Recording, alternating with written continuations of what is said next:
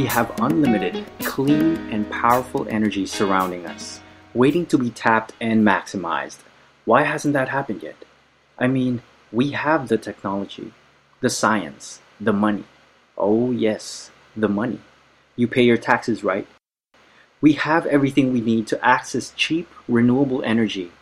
The only thing that's lacking is decision. What's up, you guys? Welcome back to Homecasts. My name is Reef, and this episode is definitely going to be an eye opener for you. Why energy is a moral issue. I'd like to go on and head straight for it, but first, I have to thank you who are listening right now and all the people who supported me in my crazy, fiery, and actually most of the time overexcited activities. You gotta hand it to me. I love what I do and I hate having to let go of any light bulb moments. So thank you everyone for all your support. Thank you to my patrons. Because of you, I'm actually able to buy my first ever microphone, which of course I'm using right now with pride and honor. I feel so cool with it. I feel like a pro. I just want to let you guys know that you are a part of this journey a journey to sharing the truth to the world and how exactly we can save it and enjoy it along with future generations. So if you do find some value in this podcast, please do check out my Patreon account, patreon.com slash keep tomorrow existing. That's patreon.com slash keep tomorrow existing. I've also posted my Linktree down below if you want to find out more about the crazy things that I do to help humankind and Mama Earth. I've been thinking about this question lately. It's quite bothersome. Um, how long can anyone's success last? How long can anyone's success last? Mine, yours. How long does success last, really? I have friends who go all out in their dreams once they finally found it. I know some people who are still looking for it. I know some people dissatisfied some already satisfied, content, some on the low, on the high of it, young, old, happy, sad, a lot of people with different stories, simply all having life and living. But I figured that these uniquely designed dreams, that which are waiting to be unlocked, need to last long. And by long, I mean even after your last breath. And that's one of the heaviest reasons why I do what I do. In a nutshell, I don't want my future children to achieve their dreams during the extinction of humanity. I'm not gonna let that happen. That could be me too, or you. You who are training to be like Michael Jordan of basketball, or the Elon Musk of space science and innovation, Zaha Hadid of architecture, Picasso of art, or better yet, those reaching to achieve the best version of themselves. What I'm saying is, the thought of extinction isn't new, but ignorance isn't either. Our extinction could be tomorrow, and while that's arguable to be inevitable, it's proven how we do have control over it. The damages we've done to our home aren't irreversible. But we can only mess with Mother Earth so much so before she decides to end us. But no, let's not sit here and wait to die. Our children shouldn't be born in a world that's full of pollution, they should live and continue evolution. It's a must. The complete harmony with Mother Earth is not far. One of the best ways to start with, then, is energy. The foundation of how and why we can do whatever the hell we want or all other cells out there and in here. Okay, energy. How do we even define energy? If you mean electricity, which takes up the biggest chunk of your bills next to rent, you are correct. But it doesn't stop there. Although I want you to hold on to how much you're paying for energy. Okay, just keep that in mind. First, what is energy? To explain this, we gotta rewind to the very, very, very first cell, where the mitochondria, aka the powerhouse of the cell, didn't exist yet. I'm sure the mitochondria is the only part of the cell that you memorized in fifth grade, but here, a cell is a being continuously in motion, excited, if I may, because it simply wants to be separated from the very dead universe. A cell is comprised of millions of tiny things like proteins and other molecules that decided to join together and be alive. Thousands of complex self replicating processes, up to a hundred thousand times per second. Damn. All life is based on a cell. Without the cell, there is no life, just the dead and boring universe. Life is all things excited, in motion and making change, occupying a very dead universe of nothingness. And yes, I keep saying very dead universe. Try searching for the word entropy, because really, that's what the universe is all about. Now, to stay alive and exciting, cells need to constantly work to maintain its separation from the dead universe. It does so by keeping what's inside of it more rad than what's outside of it. And it has to continue doing this, or else life will be non existent. So, yes, being unique is a cell's lifeline, and that's where energy comes in. Energy is the ability of things in the universe, aka the cell, to do work, to move or manipulate a thing or create change. Cells need energy to do what they do, you know, being different. It's their rice. But energy is the kind of rice that can never be created nor destroyed. It has its own set amount, and we don't know why energy is just like that. But it is, so let's just be grateful. So, you have the first ever living cell hungry for energy, trying to keep itself alive, excited, and in motion. Getting energy started with simple chemical reactions and then finally the discovery of the best energy transporter, adenosine triphosphate, widely known as ATP. Now you know what ATP means. It's the MVP of energy translation, good with bringing energy in and taking energy out of the cell. Think of ATP as your cell's very own digestive system. Because of this relationship, we are able to do stuff. How ATP was made, no one really knows, but it's already made sure that without it, cells can't eat right. And of course, they'll die. Now, here's the greatest available source of energy the sun. Why? Because it can kill us with its raw and powerful energy light. Cells didn't know how to eat this kind of energy at first because it was too raw, so cells adapted to become cells that can eat this raw energy, and they call the process photosynthesis. And the cells? Photosynthetic cells. Now, after cells discovered how to eat the energy of the sun, the other cells who failed to adapt to this made the brightest and most noble decisions ever. They ate the photosynthetic cells. Yeah, that's reality at its best. It's just like a level up game. You go to battle, you win, you take the loot, gain experience, and level up. That's it. An unending competition and domination. Now, here's the big but photosynthetic cells could only store their energy on the surface of their cellular body, and so the other cells who eat them don't really get as much energy until one day, one single woke cell decided to not eat a photosynthetic cell. Instead, it decided to merge with the cell, centered in their differences and strengths, and made the first ever award winning cell. The very first real collaboration. And look at what they've done. Why award winning? It's because the energy of the merged cells were top notch, and I'd like to say of higher intelligence too. Highly efficient, highly intelligent, than those who only ate photosynthetic cells. This was because the beauty of their collaboration was shining through. What used to be the photosynthetic cell still did what it did best, which was to photosynthesize, providing a badass engine for the woke cell whose job was to protect its engine. Perfect symbiosis, an ideal relationship indeed. So I hope that sounds familiar because we should learn a thing or two about ourselves. And come on, cells? Who would have thought? So, which is it? Competition or collaboration?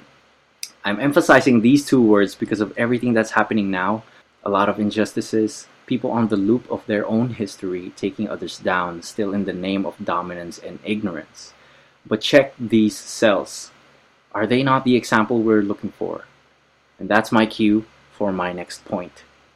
These two cells that merged and collaborated focused on their strengths and thus creating a more powerful being. The supposed dominant cell used its strength to drift along and win the races. The photosynthetic cell that's inside the dominant cell then became, yep, you guessed it, the very first mitochondria. Say it with me the mitochondria is the powerhouse of the cell. That's a win win. Now, because of that win win, that collaboration birthed multicellular organisms. That said, you can fast forward it now to you, a human being, made of cells that decided to collaborate to get more efficient and more intelligent, more powerful in a fair way. Enough to create you. And not just you, everything around you. Everyone. All that was before and all that will. So now, why, Reef? Why are we getting so deep here?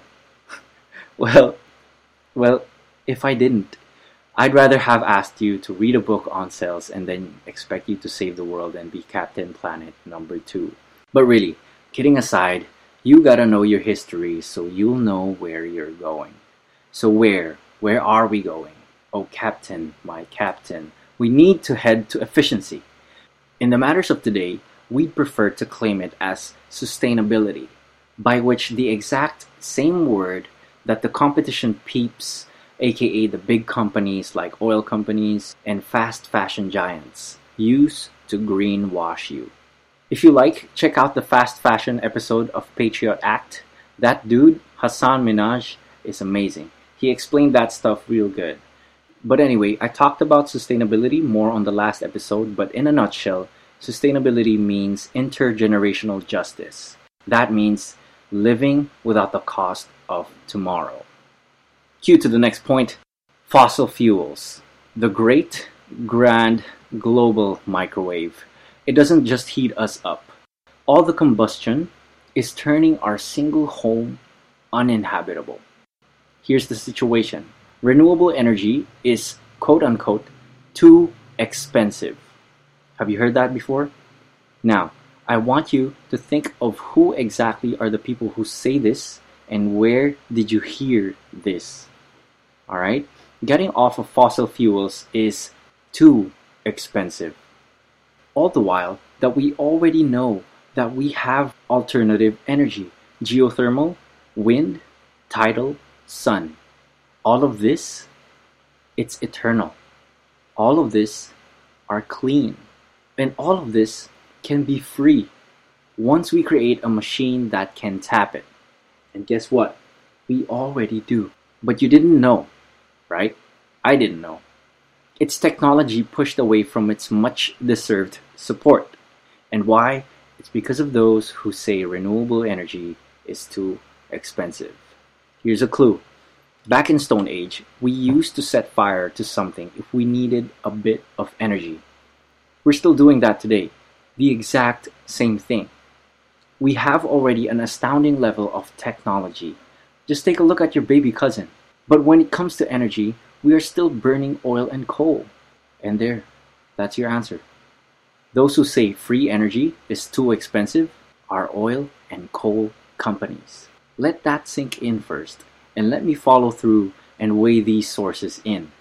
The price of fossil fuels is cheap because the price is completely wrong. Because the cost doesn't stop at what you pay in cash, it continues on to your taxes. You pay oil and coal companies your health, your remaining time to be alive, and the time of the future human beings. That is the cost of our energy use today. That is the price we give to oil and coal companies. And that is still majority of the world.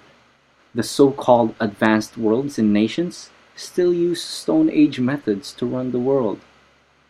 So why, Reef? Why are they doing this? Why are they lying to us? Well, they're lying to us because the cheapest energy, ladies and gentlemen, is slavery. Hitler's mission was carried out by people who were forced to do their jobs, and some even called it a real job, simply because they had to work too, for money, sold to a false idea, unaware that it'll cost them with their lives along with many others who weren't supposed to be involved in the first place.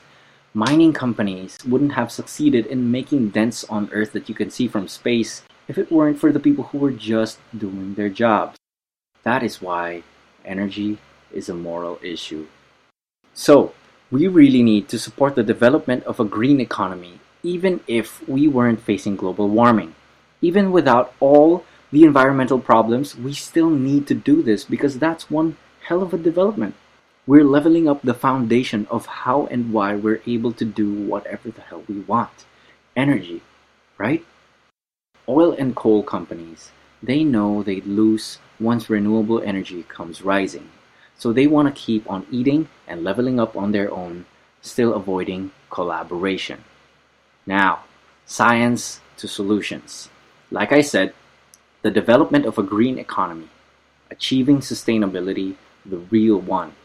Actions not compromising Earth nor stealing time and enjoyment from the future.